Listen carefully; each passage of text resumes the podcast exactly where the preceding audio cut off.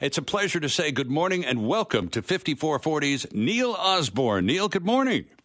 Morning, Sterling. How are you? I'm fantastic, thanks. It's great of you to join us. Uh, the musical history behind 5440 goes right back to 1978. Neil, you and Brad went to school in Tsawwassen at South Delta High School. That's where this whole thing began.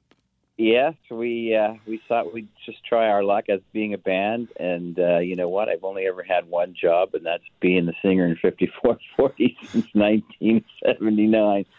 So uh, crazy.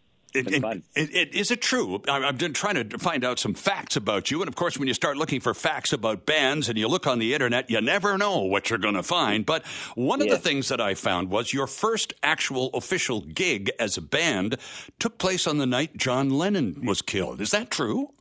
That is absolutely true. So it was December, I think it was eighth, uh, uh, 1980. Yeah.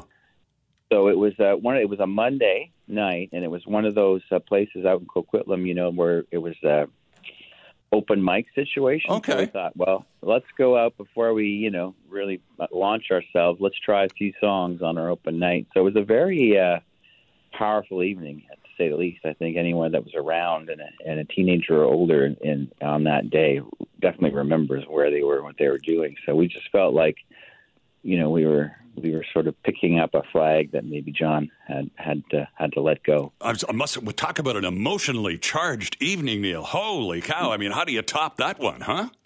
Yeah, no, it's a heck of a way to start. No kidding. Yeah. And and how long after that uh, of that open mic debut uh, did you actually get into the studio and start recording and, and, and figure out that this this this has got some legs here? We might we might as well do something with this.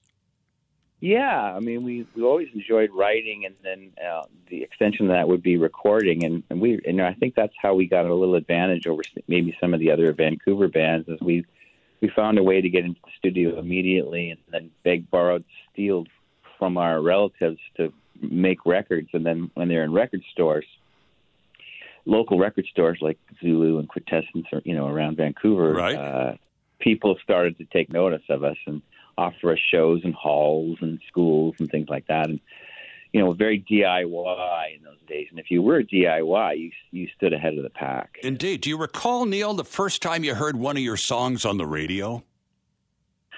Uh, I don't recall the first time, but I remember when we were driving through uh, Toronto. It was our very first time in Toronto, which was, believe it or not, not, not till 1986. Huh uh, Baby Ran, the song Baby Ran was number one on CFNY, and we, we had the windows rolled down in the van, and we were screaming, and people were looking at us like we were idiots. but we were so happy. yeah, yeah, it's it's fun. I'm glad I asked you that because when you go back in the history of, of bands, uh, especially uh, that have lasted as long as you have, it's it's quite a it's quite a trip back down memory lane in the first place to, to even recall that. But again, what a euphoric moment, Neil. Yeah, yeah, no, there's been a few. There's been a few highlights in our career that we that are seem seemingly unforgettable, and then there's once in a while a fan will come up and remind us of a show or remind me of a show, and I'll have to sort of use the roll Rolodex in the brain and go, oh, oh yeah, yeah, yeah, I remember that, and then you know, so it's been great. I can't remember how many gigs we've done, thousands, so it's hard to remember them all. What was it like when you found out that uh, your song "I Go Blind" had been remade by Hootie and the Blowfish and was being a big deal hit in the USA? Yeah, that uh, that happened quite organically.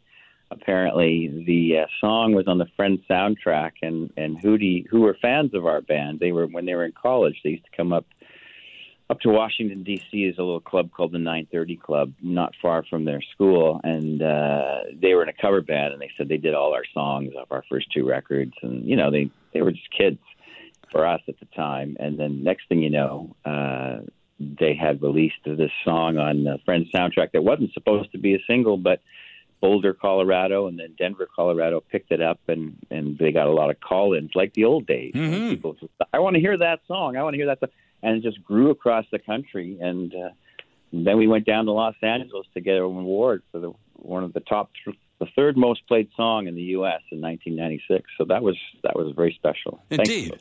So when was the actual 40th anniversary? Because I understand it, this big blowout at the Commodore next Friday and Saturday night is the official celebration of 40 years in the biz. But you actually click past that milestone, Neil, during the pandemic, when of course you weren't allowed to celebrate. That's right. Kind of like it's kind of like the World Cup and some of these other events, like the Olympics. You know, there was we'll have the 2020 Olympics well as soon as we can. Mm-hmm. So 2020 would have been our 40th anniversary as a band. So, uh, but we're uh, we're going to just prolong it here. You know, who wants to age? Exactly. Well, I'm looking. I'm trying to find a quote that was attributed to you. Wait a second. Here it is. Uh, this is a, a referring back to again the, what we just talked about the the fact that your first gig of any description was the night John Lennon was killed. So you uh, quote.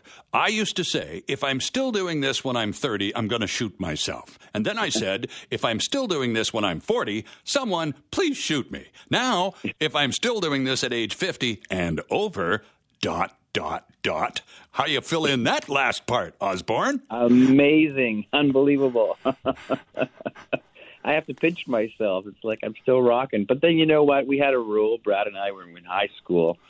We had two. Ob- Well, we had many objectives, but one was we were going to open for the Rolling Stones, which we ended up doing in 2004. Wow. And and then we said uh, when they hang them up, when they when the Rolling Stones retire, that'll be our 20 year warning because we were pretty much 20 years. They started in 1960, believe it or not. So uh, when they retire, which they haven't done yet, I know when we'll give our 20 year notice that we're retiring. Well, that's uh, that uh, that allows for a little a little bit of runway left uh, in the in the life of fifty four forty. I wanted to ask you quickly here, Neil, before I have to let you go, about a family curse because you've uh, you've sort of diversified your talent. You've you've gotten together with your daughter Kendall, and this is not new. This is something that's been going on for a couple of years. Tell us about this diversion that you've got yourself involved in. Yeah, Kendall was stranded living with her. My daughter, uh, she's an artist in her own right. She was stranded during the pandemic, sort of with us in Vancouver, and then we found this uh, thing called the green screen, and we started to make our own DIY videos, and we uh, started a band, kind of a Texas blues outlaw band. Uh, that's kind of the inspiration behind it and we're actually opening for 5440 this coming weekend. So okay, we're, we're, pretty excited. Yeah. Have you played? So, uh, have you played gigs together uh, uh, live again? Because this all started recently during the pandemic. Is this your first uh, step into the silver spotlight as a duo? Uh, we played a garage. we've played a living room. we've played a couple of sketchy nightclubs. we did a little tour of Ontario that was uh, anywhere and any, everywhere. We even played a Shakespeare theater. Um, so this will be the first sort of big time, big in the big time at the Commodore. Absolutely, and finally the Commodore, home away from mm-hmm. home after all these years. I know it started out of the Smiling Buddha, but you played the Commodore almost as many times as as, as the the real uh, lifers down there, haven't you? Uh, we hold the record for sure by by quite a number. I don't know how many it is, but I think we're close to seventy plays there. Yeah. And that was another dream when we started out of high school. It's like our dream is to, to one day play play the Commodore. So it's so fantastic. We get to live our dream every year. no kidding. And I've seen you at the Commodore more than a few times. And what a great, comfortable venue from the stage and down on the floor. Everybody likes being there, and it shows. It's great fun. Yeah, we have a big family. I mean, everybody that comes to our shows, it's uh, it's like a big picnic of the 5440 family. It's it's so fun. Time's up, Mr. Osborne. Can people still get tickets for either Friday or Saturday night coming up next weekend at the Commodore, or are you already sold out? I think we're getting close, but I do believe there are tickets still available. So, all yeah. right. Well, congratulations. It's it's been quite a ride and far from over, and we do appreciate your doing this with us this morning. Thanks a lot, Neil.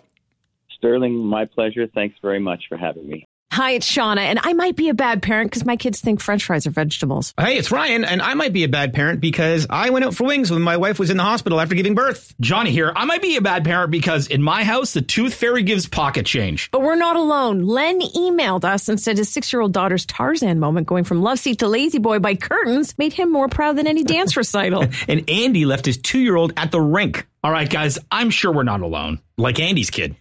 For stories and confessions like this, make sure you check out our podcast. It's called Bad Parents, and it's available wherever you get your podcasts. I left a glove at the rink.